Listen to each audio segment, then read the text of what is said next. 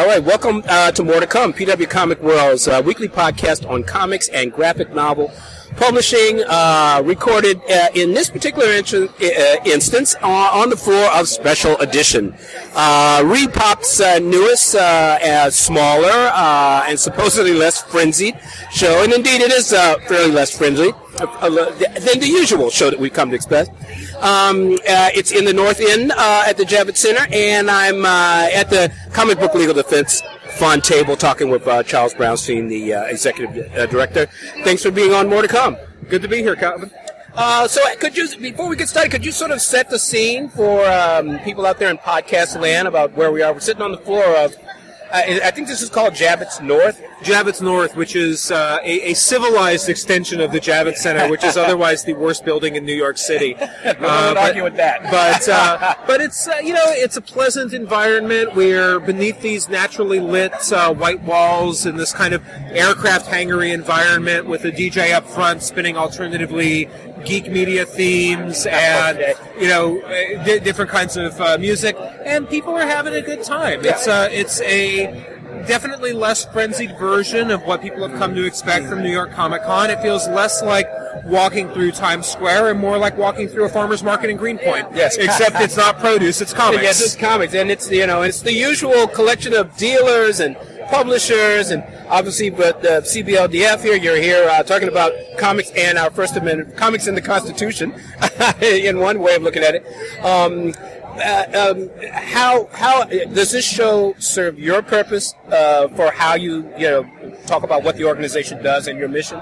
Any opportunity to engage with the readership audience is an opportunity that we pursue, and so yeah, this is a great opportunity to meet folks in a more relaxed setting and be able to talk to them about their First Amendment rights and about their freedom to read, which is, you know, under attack, as you and I have discussed in the past. But, you know, just right now, we're talking about the fact that Bone was the 10th most mm. banned and challenged book of 2013, or Fun Home in South Carolina was the subject of a actual budget restriction yeah. that the state placed on higher education. And so there's a lot happening right now that I think is not foremost in people's minds, but that they're really glad to learn about when they stop by. So yeah, I would say this is a great opportunity for, for us and for the groups. Just very quickly for uh, our listeners who may not know what the CBLDF is, uh, tell them a little bit about what your mission is. Sure. The, the Comic Book Legal Defense Fund is a nonprofit organization that protects the freedom to read comics, and we've been around since 1986 protecting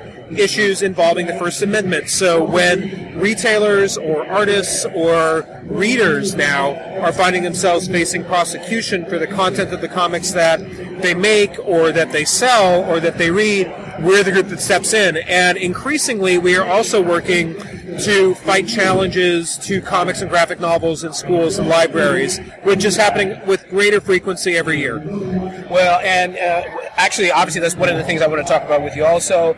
Um, Banned Books Week is coming up, an annual event to focus on these uh, uh, uh, these challenges to, to book reading, to libraries, to educators, and, and to protect your First Amendment right to read stuff, even if, as you told me once, the cops don't understand it. yeah. um, but, but, this year in particular, uh, Banned Books Week is going to focus on comics and graphic novels. So I'd love to, for you to tell us a little bit about how the CBLDF will be working with a variety of First Amendment uh, organizations and library organizations to uh, to do to do just that. Sure, it's hugely exciting. Since 1982, Banned Books Week has existed is the only national celebration of the freedom to read, and it provides a great hanger for the library world and the publishing world and the retailing world to come out and support the freedom to read whatever materials you would want. And so of course, there are still issues where books like To Kill a Mockingbird sure. are continued to be challenged, but in recent years, we've seen more challenges to comics and graphic novels. In fact, this year, the number one most challenged book is Captain Underpants by Dav Pilkey, and the number 10 most challenged book is Bone by Jeff Smith. And so the National Committee, which includes the Legal Defense Fund, uh, the American Library Association, the Association of American Publishers, yes. the ABA, and, and others, um, decided that now is the time to create a national dialogue about comics and the freedom that they are guaranteed. And so it's a great threshold opportunity for libraries and retailers to create dialogue about why this is a valuable medium of expression and why it deserves the same level of protection as all of these other classics we've come to revere, but that are still challenged year after year after year. Well, uh, I, Banned Books Week is September 21st through 21 through 28. 28th.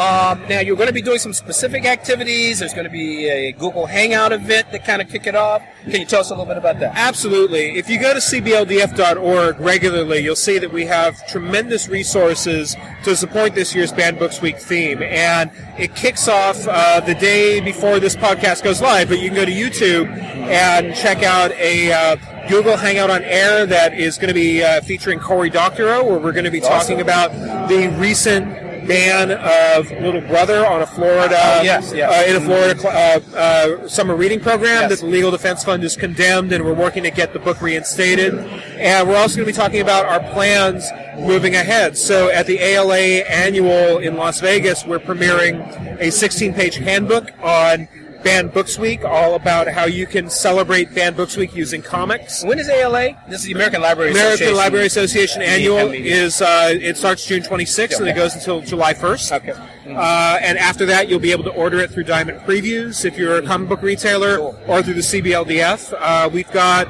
a committee of librarians putting together a great amount of programming mm-hmm. on our website, uh, different dialogue discussion guides. Um, we're going to have a Banned Books Week kit with caution tape and signage that you can use to create the display in your store. And it's all just kind of facilitating you, the listener at home, to create a Banned Books Week activity in your community. Because the best way to fight censorship is community engagement about why these things matter. And so we're hoping to become the conduit to facilitate these ad hoc events happening out there. Great. I mean, and this is something obviously that you do 365 days a year help retailers, help librarians, help teachers prepare themselves when they're faced with uh, people who want to decide uh, illegally, essentially, yes. what you can read.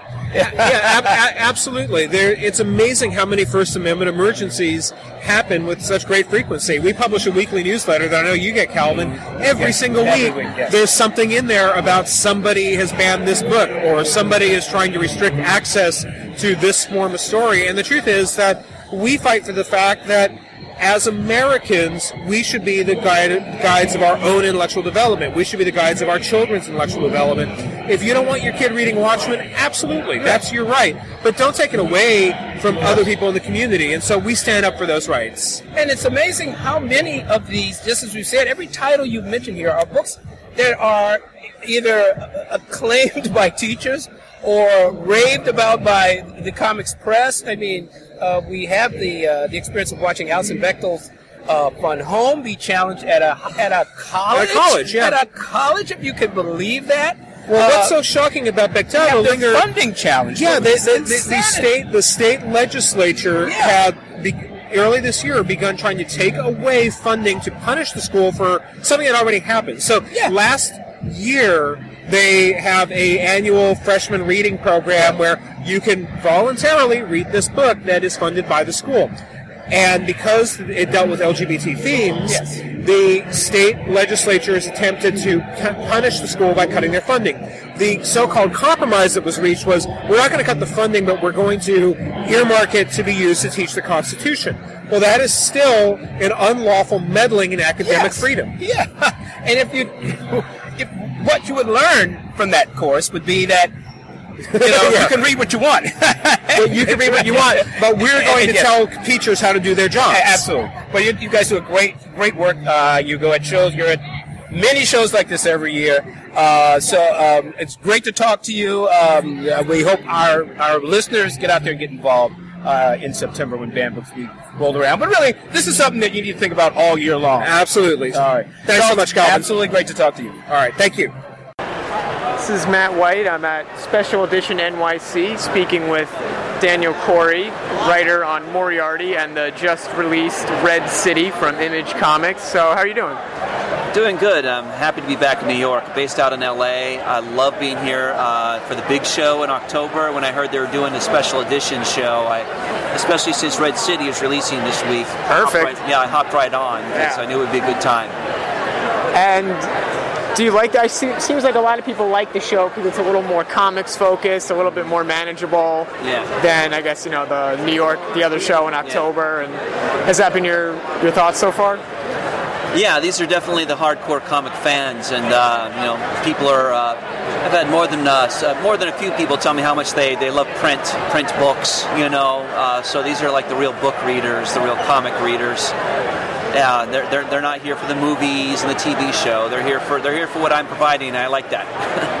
And how's it been so far, um, sales wise? Been moving a lot of books, or Yeah, doing really well. Um, for some reason here in New York, like I have this Moriarty series that I do for Image Comics. There's a lot of Sherlock Holmes fans here. It seems like more so than anywhere else. So like the Moriarty series just moves really great here. And since Red City's brand new, people are uh, you know are intrigued by that. So it's been going really well so far.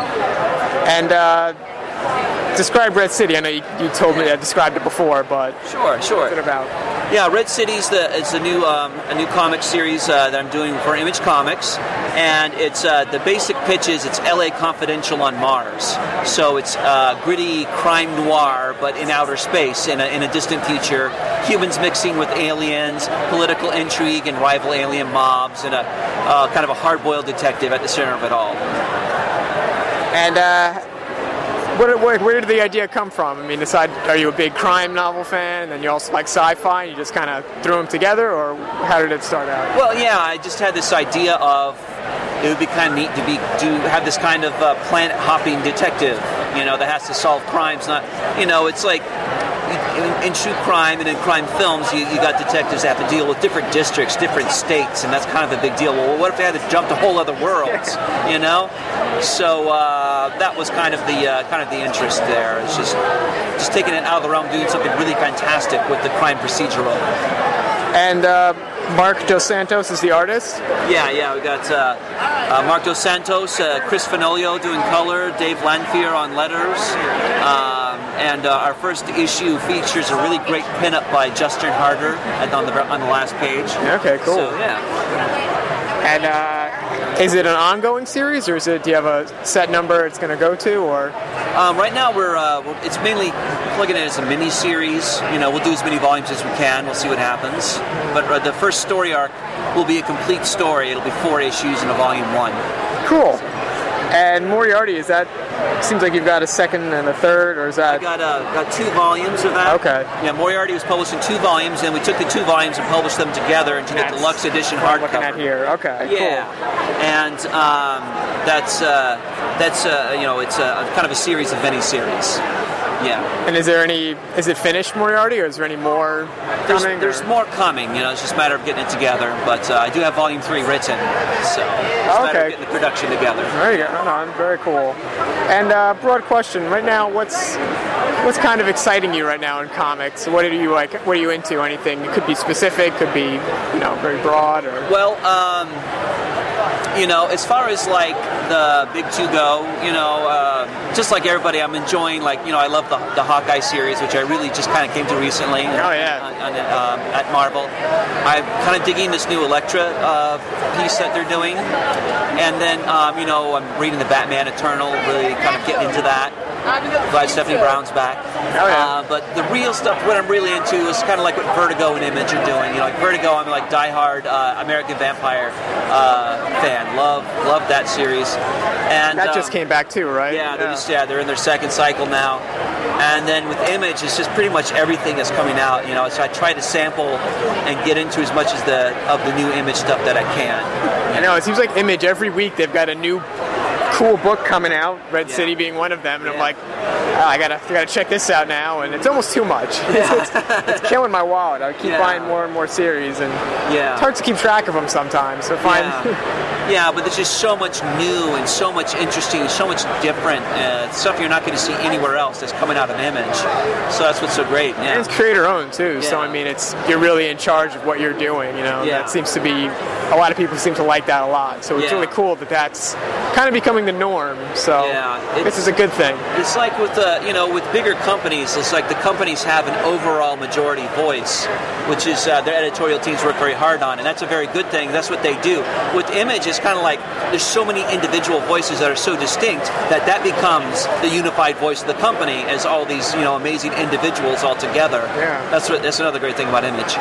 Cool. Was there anything else you wanted to talk about, or Um, well, I'll mention um, I have my uh, uh, my book Profit, Danger Cats Profit, that I, I put out, and uh, it's available digitally now. It's on Comixology, and I'm at the show here selling it on these six gun shaped uh, hard drives. It's a post apocalyptic spaghetti western, basically, and um, it's been optioned for film by the the producers of the Twilight series. So the movie for that is in development right now. Cool. So that's another that's another cool thing we got going on. that's exciting? Yeah. Yeah. Well, uh, thanks so much for talking, and good luck at the show. Thank you. This is uh, Matt White. I'm here at Special Edition NYC speaking with Frank Cho, artist of many books, including Elektra. And uh, how are you? How's uh, how's this convention been so far? Elektra. No? No. Oh, this is, I do uh, Savage Wolverine and Okay. uh, and Liberty Meadows and uh, Guardians of the Galaxy. ah, all right. You just had uh, Jungle Girl, I think, is one of your books. Girl, yeah, yeah. Uh, I'm doing a new one called Jungle Queen. Jungle Queen. All right, and that's a creator-owned book, or Yeah, is it? that's a creator-owned book that's coming out next year. And um, what are you here promoting for right now? Just the Hulk and Savage Wolverine? Uh, I'm just here uh, because they invited me, and just to visit a bunch of my New York friends. That's cool. Where are you from originally? Uh, Baltimore. Oh, okay, so not too far, Yeah, but it's like a three-hour train ride. yeah, it's not so bad. Gives you time to read, I guess. Right. Sleep, maybe. Oh yeah, that's what I need. And so, uh, how's the convention been going so far? Convention has been going great. Uh, you know, fans been wonderful, and uh, and I'm, you know, just enjoying hanging out with my buddies. And uh, it's been a good good show. Thank you. And how's Wolverine been? Has that been a dream project for you, or is it Uh, yeah, it's something? definitely one of my uh, uh, my favorite one of my favorite characters growing up. So it was actually uh, great to uh, write and draw him uh, for Marvel. Do you normally write and draw most of your books, or are you? Do you just draw a lot of them? Well, I mean, most at, at Marvel, I mostly just uh, draw it, but you know, uh, but they allow me to uh, write it and draw uh, stuff. But it's mostly drawing. But now with all my creator-owned stuff, I'm writing and drawing. And you prefer that? Yeah, oh yeah, yeah. I don't have to uh, follow, uh, you know, someone else's uh, writing or story. You know, because there's always, since I'm a writer myself, I I see, you know, room for improvements and stuff like that. Or, or I would do a different take on it, and, but you can't because you have to follow script. You know, so writing and drawing my own stuff is just complete freedom. And how did you uh, get into the comic comic business? I mean, started out like how did you start out? Uh, completely by accident. Uh, I mean, I've always wanted to be a comic book artist, but I didn't know how. Um, I went to nursing school. I have a nursing degree. Okay. So I broke into comics by accident. I mean, uh, I drew for the student newspaper in college, and then that got me a, uh, a syndication deal uh, to do newspaper comic strip, and I did that for five years at uh, Liberty Meadows, and then through that. Uh, I got picked up by Image, uh, Image Comics, and then uh, that led to uh, someone at Marvel noticing my work and just calling me up and offering me a job. So I've been very lucky. I know you're very well known for uh, drawing women, and that's kind of like. Uh, are you okay with that being kind of like a thing, or? Yeah, I understand. That's fine by me. Yeah, I'm actually doing a, a drawing beautiful women art book, uh, art instruction book uh, at John Fless uh, publication. That's coming out in October. That should be pretty cool. I mean, I'm sure people will pick that up. And uh, kind of a broad question right now in comics. I mean, what do you? What's getting you excited? Or what are you kind of looking forward to? Uh, I have like literally like five creator-owned projects I'm working on. So I'm gonna start launching all of them uh, one by one uh, into this year. Okay, that's a big, it's a big 2014. Well, yeah, big 2014 and big 20, 2015. The next two years are gonna be insane. Oh, that sounds great, and good luck to you. Thank you. This is Matt White. I'm at Special Edition NYC talking to James S. Rich, writer of A Boy and a Girl, and the upcoming The Mind's Arrow, Archer Coe, The Thousand Natural Shocks. So how are you doing? Pretty good. How about yourself? I'm doing all right. Been walking around a little bit. It's kind of a nice show. It's like Comic Con minus the crazy almost. Yeah, what really attracted me to it was when they said it was going to be only comic books. Yeah. And and for me, particularly as a writer, it can be hard to make your way at a comic book convention because you don't have art to sell, so you're just selling books. So it's nice to be at a show where people are here specifically to buy books. Yeah. And have you been? Uh, how's that been going? People Business has stuff? been really good. The Archer Coe and the Thousand Natural Shocks is debuting here. It's not even going to be out for a couple weeks in shops. And so people have been coming looking for that and basically been buying. I, for for me, I've done really well so far. Like, it's a strong show. Uh, do you want to talk about Archer Coe a little bit? What it's about and Yeah. how it came to be? It's kind of a surreal murder mystery, and instead of a private detective, though, it's a stage hypnotist. Okay. And I wanted to kind of play around with these various tropes and, and tell a, a crime, traditional crime story, but with an, an odder bent. And so he actually can travel into people's minds, and he's tracking a killer that the police suspect is him, and he kind of becomes confused as he goes to what the connection is. And that's from Oni Press. Yes. Which do they also do? Yeah, they did a boy and a girl. Boy and a do, Girl. do various things through Oni.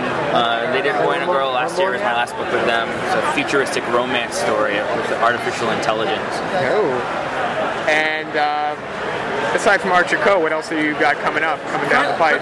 Currently, the main thing I have is right now Image Comics is serializing uh, Madame Frankenstein, which is seven issues. Okay. And it's a kind of the, the basic elevator pitch on that was it was uh, F. Scott Fitzgerald's The Bride of Frankenstein, set in the 30s, and it's it's a riff on on the mythos, but we're trying to kind of a little more towards Pygmalion and My Fair Lady as the mad scientist is trying to build his perfect woman. All right, that's currently in issues right now. Yes, and so probably early next year we'll do a collection through Image as well. And Sounds good. Um, and I mean, right now, what are you what are you excited about happening in comics right now? I'm really kind of enjoying all the stuff Monkey Brain is doing. Okay. The idea that you can, and I'm actually doing a book for them called The Double Life of Miranda Turner because I like this idea that you can do shorter comics through digital and use that to build your platform and build an audience and then move on to books. So I think digital is just going to become more and more interesting in how we approach serializing comics and what then the end goal is going to be, which I think is going to be nicer, nicer books on the far side. And just sort of enjoying. There's so much creativity at the moment with creator-owned comics becoming a bigger thing. I, I also really love what Marvel's been doing with the Marvel Now line and Silver Surfer and all and all the stuff Bendis. Not just because you're sitting next to it. well, he's a friend of mine as well. Love but- Silver Surfer. yeah, so anything Mike Allred does. uh, but even like the Bendis X Men stuff Yeah. and uh, you know, just in general, I feel like it's right, such a creative time for our industry, and, um, and I think the more we're finding these ways to get our books out there, there, is just actually improving what we're allowed to do.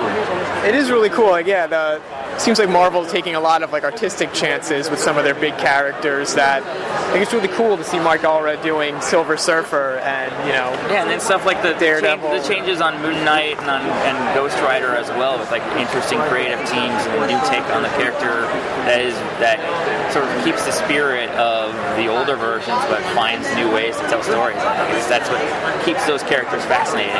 oh yeah, totally. Um, so is there anything else that you got to get off your chest, or No, I seem to be having a pretty good time? At yeah, I don't special have the edition. to Barry right now. But, No. uh, but no, I think I just I'm gonna keep doing what I'm doing, and sort of that's the kind of the, the thing in comics is if you're crazy enough to keep going, then there's a place for you. Eventually, people notice. Yeah. Well, thanks so much for doing this. Thank you. Have a good time at the con. This is uh, Matt White. I'm here at Special Edition NYC, speaking with uh, Jason Latour, artist of books like The Winter Soldier and uh, all new Southern Bastards, with writer Jason Aaron from Image Comics. And uh, how's it been going? Not too bad. It's good to be back here. Uh, where were you before? Uh, I'm from North Carolina, so I flew up for the day or for the weekend. Okay, and how's the show been so far? Pretty good, man. Nice steady flow. Do you like it better than uh, New York Comic Con? Have you been to the other one, or? I usually don't. Um, I haven't come to New York Comic Con as a guest, so uh, I usually just come and walk around. Uh, I like uh, when I set up. I like smaller shows Uh, so this has a nice sort of smaller show feel to it so far. That's what it seems like, yeah, like a lot of just the kind of the comic centric part of the like show, which is nice, and everyone's here for the books as opposed to anything else. And uh, talk to me about Southern Bastards. I know it just second issue just came out, and I hear great things. So how's that been going? It's been tremendous, man. I can't believe. Uh, you know, I expected people to like it because, uh, you know, you don't do do things that you don't feel like uh, a connection to, especially create creator-owned comics.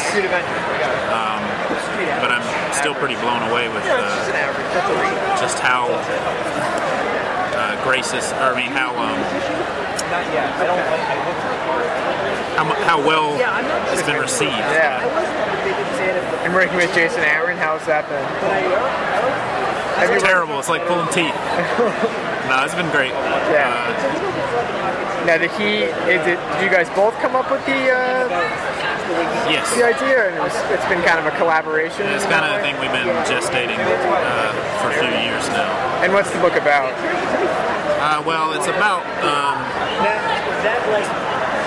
it's about a county in Alabama uh, that is uh, kind of uh, full of bastards.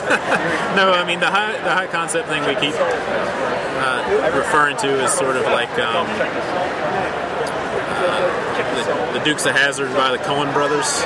Okay. It's uh, it begins. The first arc, at least, is about. It starts with uh, a guy named Earl Tubb who uh, grew up in this county in the 40s, or 40 years ago. I'm sorry, not in the 40s.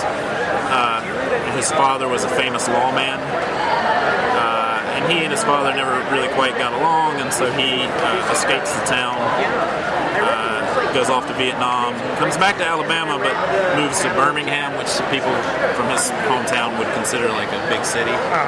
Um, and uh, on the so 40 years after he left, he has to mo- come back home to move his his uh, his elderly and infirm uncle's stuff out of the family home, and he runs into uh,